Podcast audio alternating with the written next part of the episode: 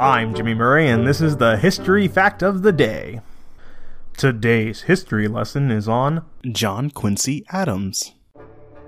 John Quincy Adams was born on July 11, 1767, in Braintree, Massachusetts. Growing up, John Quincy Adams was mainly educated by his parents, but as they traveled through Europe, he studied in schools in Paris and Amsterdam. When he returned to America, he entered Harvard University. Before becoming president, he played a successful role of Secretary of State during James Monroe's presidency. It was during this time that he made suggestions on the Monroe Doctrine. Some say this was his greatest service as a diplomat. He was the son of the second president, John Adams, and was inaugurated 18 months before his father's death. John Quincy Adams was 58 years old when he was inaugurated as America's sixth president in 1825. He served for four years until 1829.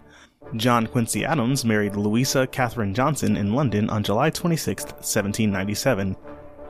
John Quincy Adams owned a pet alligator which he kept in the East Room of the White House. It was given to him by the Marquis de Lafayette.